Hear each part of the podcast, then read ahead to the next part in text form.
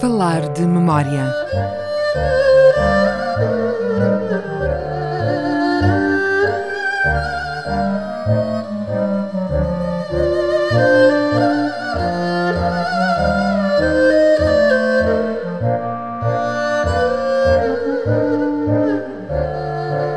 Sejam bem-vindos. O meu nome é Hugo Pinto. Esta é mais uma edição de Falar de Memória, sempre com João Guedes. Encontramos-nos numa rua que, pelo nome, já se percebe a importância que teve e continua a ter. A Rua Central começa na Avenida Almeida Ribeiro, em frente à escadaria de acesso à sede e termina já na Rua de São Lourenço e até 1915, até à construção da Avenida Almeida Ribeiro, precisamente. A Rua Central era, de facto, o centro da vida comercial de Macau. João.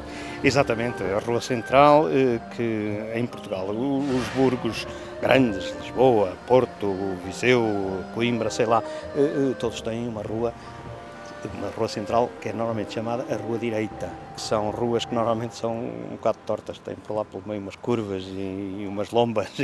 E esta rua em chinês, nem mais, chama-se precisamente qualquer coisa como Rua Direita do Cume do Dragão. Aí está eh, a sapiência dos eh, chineses em matéria de toponímia, porque as lombas que eu acabei de falar são precisamente as tais eh, colinas que assemelham esta parte de Macau a Lisboa. Essa, essa silhueta era, era vista com facilidade no tempo em que não havia estes grandes arranha-céus de 40 e 50 andares eh, e que permitiam ver toda a baía da Praia Grande. Eh, E notava-se então eh, as sete colinazinhas que vão até à Barra e vêm até aqui ao, ao centro da cidade, ao, ao Largo do Leal Senado. Hoje isso deixou de se ver. E por aqui, então, por essas colinas, as colinas não são mais do que o dorso do dragão. Ora, e aconteceu até uma coisa muito curiosa, porque Macau eh, tem uma tradição de superstição muito grande e de maneira que quando foi aberta a, a tal avenida Almeida Ribeiro de que falaste, em 1915, os chineses ficaram muito, muito preocupados porque a avenida cortou precisamente um dos braços do dragão e de maneira que lá se ia o futuro de Macau por água abaixo, não fossem os bonzos lá terem feito umas rezas e terem mandado fazer uns pequenos monumentos e uns arranjos eh, Para apaziguar os deuses. Exatamente, os para apaziguar, para apaziguar os deuses.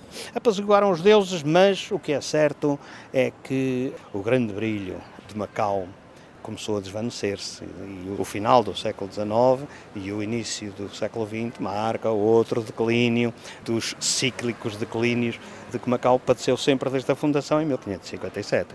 De maneira que esta rua central é, é a rua do século XIX. Portanto, antes disso, eh, a vida em Macau fazia-se noutras áreas, eh, primeiro na Fortaleza do Monte, depois eh, ali no, no Porto Interior, ali na, na região de Patano, São Lourenço. em São Lourenço, exatamente, até que depois estabeleceu-se aqui. Estabeleceu-se aqui com quê? Com os grandes comerciantes ingleses. Os grandes comerciantes ingleses, todos se estabelecem ao longo desta rua.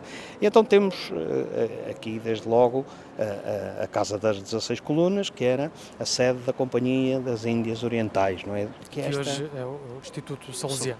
Exatamente. Portanto, pode-se dizer que a Rua Central é a, a grande rua central do comércio, do ópio, que é o ópio que marca aqueles 100 anos de 1800 De grande a 1900. prosperidade também. Exatamente. Portanto, temos a Casa das 16 Colunas, temos um bocadinho mais à frente depois o Palácio de Santa Sancha, com o, o grande comerciante Dente, que é o- um dos grandes homens do ópio inglês. Depois temos, eh, aliás, é curioso, de um lado, eh, eh, temos as grandes famílias maquienses, todas vivem aqui.